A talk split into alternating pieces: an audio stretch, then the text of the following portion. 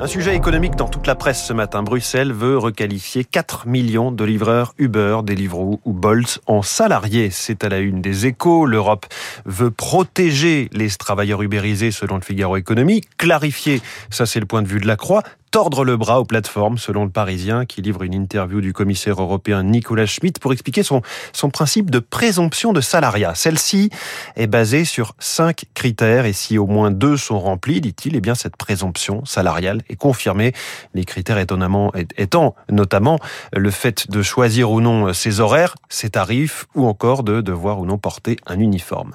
En disant 20% des fermes de France ont disparu, s'inquiète le Figaro Économie qui révèle le dernier recensement agricole. La surface s'est maintenue, ce sont les exploitations qui ont grandi. Pour autant, on est loin de l'industrialisation galopante, relativise le ministre Julien de Normandie. Une ferme moyenne ne dépasse pas 70 hectares, dit-il, c'est trois fois moins qu'aux États-Unis et peu ou prou la même surface qu'en Allemagne.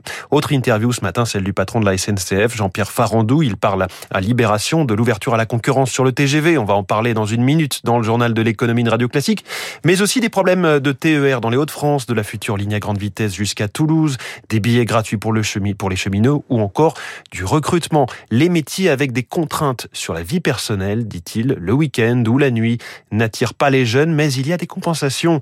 Et le métier de cheminot a beaucoup de sens, affirme Jean-Pierre Farandou. À propos de train, on lira dans les échos cet article sur le retour en grâce du train de luxe, l'Orient Express, le Venise-Simplon Orient Express ou encore le projet du Puy du Fou dont on parlait euh, ici il y a quelques jours. Et puis dans les échos encore, les Français inquiets pour leur situation financière malgré l'embellie de l'économie. Sondage Elab pour Radio Classique, 80% des Français sont encore inquiets pour la situation économique du pays. 80, c'est mieux, c'était 86% en mai dernier. En revanche, les personnes interrogées sont de moins en moins rassurées sur leur situation financière personnelle. Le niveau d'inquiétude grimpe de 4 points à 62%. Le patron de l'Institut ELAB, Bernard Sananès, viendra nous détailler ce sondage et le baromètre politique de Radio Classique tout à l'heure à 7h40 dans Les spécialistes avec Renaud Blanc. On referme ce kiosque écho.